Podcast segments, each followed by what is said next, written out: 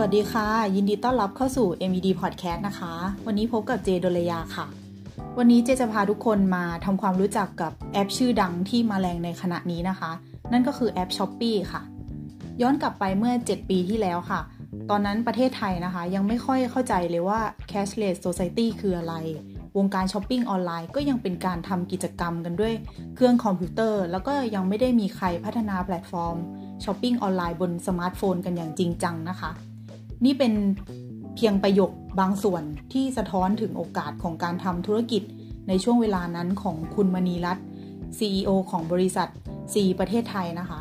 พร้อมกับเขาเล่าว่าช่วงเวลานั้นนะคะ เรามองเห็นภาพ mobile first ก็คือเชื่อว่าสมาร์ทโฟนจะเข้ามามีบทบาท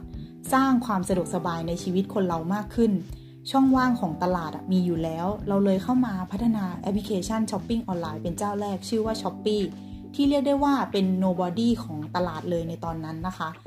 แล้วจากแอปพลิเคชัน nobody ในวันนั้นนะคะ Shopee กลายมาเป็นแอปพลิเคชันอันดับต้นๆ ของวงการช้อปปิ้งออนไลน์ได้ยังไง เดี๋ยววันนี้เจจะมาเล่าให้ฟังค่ะ ย้อนกลับไป day 1นะคะ ก็คือจุดเริ่มต้นของธุรกิจเมื่อปี 2014 Shopee พยายามตีโจทย์การเป็นแอปพลิเคชันช้อปปิ้งออนไลน์ให้แตกด้วย 2 หลักสำคัญนั่นก็คือ 1. การค้นหาความต้องการที่ยังไม่มีใครตอบสนองให้ และ 2 ก็คือทำยังไงให้คนรู้สึกว่าใช้ของเราแล้วจะมีความสุขที่สุด และผลลัพธ์ที่เกิดขึ้นก็กลายมาเป็น 5 กลยุทธ์ที่ปลุกปั้น Shopee จนประสบความสำเร็จนั่นก็คือ ข้อแรกนะคะShopee ถูกออกแบบมาเพื่อรองรับการใช้งานด้วยสมาร์ทโฟนอย่างแท้จริง เมื่อเขาเชื่อว่าเทรนด์ mobile first จะต้องมาแน่นอน Shopee จึงถูกออกแบบด้าน UX แล้วก็ UI เพื่อให้ใช้งานบนมือถือเป็นหลักมาตั้งแต่แรก จึงง่ายในการพัฒนาแอปพลิเคชันอย่างต่อเนื่องมาจนถึงปัจจุบันค่ะ ข้อที่ 2 Shopee ถูกพัฒนาให้ตอบโจทย์ผู้ใช้งานทั้งฝั่งผู้ซื้อแล้วก็ผู้ขาย ขณะที่เจ้าอื่นในตลาดอะค่ะกำลังให้ความสำคัญในฝั่งผู้ซื้อ Shopee กับมองเห็นความสำคัญของผู้ใช้งานทั้งสองฝั่ง แล้วก็เลือกตอบสนองความต้องการของผู้ใช้งานทั้งสองฝั่ง เพื่อให้เกิดผลกระทบด้านเครือข่ายที่ดีต่อธุรกิจ จึงไม่แปลกใจนะคะ หากเราจะเห็นฟีเจอร์ต่างๆ ที่เข้ามาช่วยเหลือ ทั้งในฝั่งของผู้ซื้อแล้วก็ผู้ขาย ฟีเจอร์ฝั่งผู้ซื้อก็จะเป็นพวก s h อ p e e การันตีก็คือสร้างความมั่นใจว่าหากไม่ได้รับสินค้าเรายินดีคืนเงินให้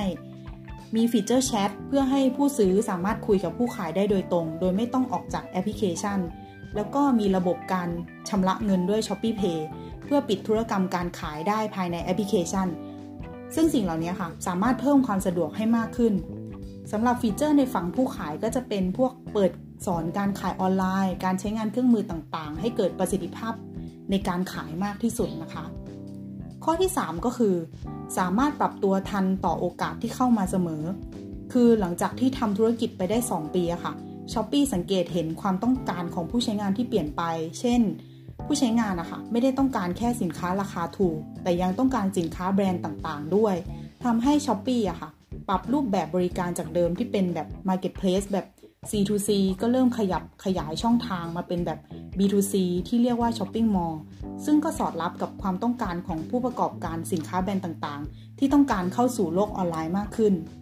ขณะเดียวกันค่ะ กลุ่มผู้ขาย SME ที่กำลังเติบโตขึ้นเรื่อยๆ s h อ p e e ก็กลับมาตั้งคำถามว่า เราควรจะทำอะไรเพื่อช่วยเหลือผู้ใช้งานกลุ่มนี้ได้บ้างคำตอบก็คือรูปแบบบริการคลังเก็บสินค้าแล้วก็บริการบริหารสินค้าคงเหลือ เพื่อให้ธุรกิจค้าขายดำเนินต่อไปได้อย่างราบรื่นมากที่สุด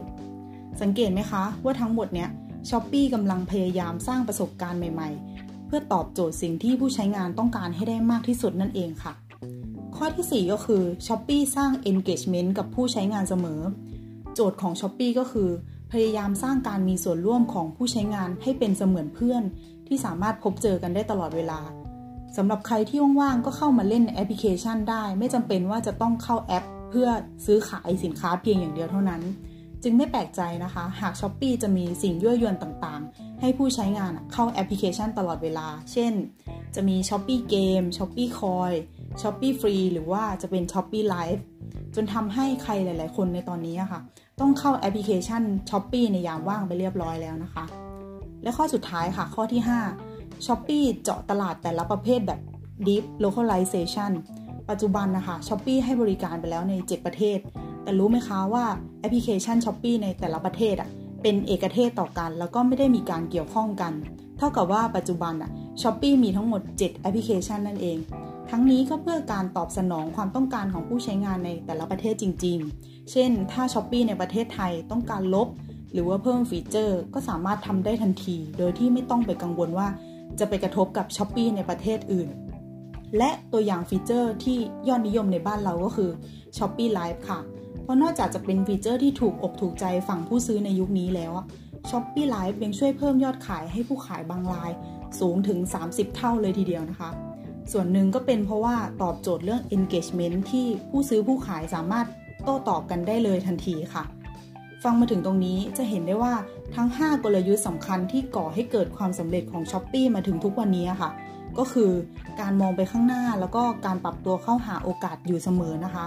ภายใต้แนวคิดสำคัญ 2 ประการที่ไม่มีวันตกยุคก็คือ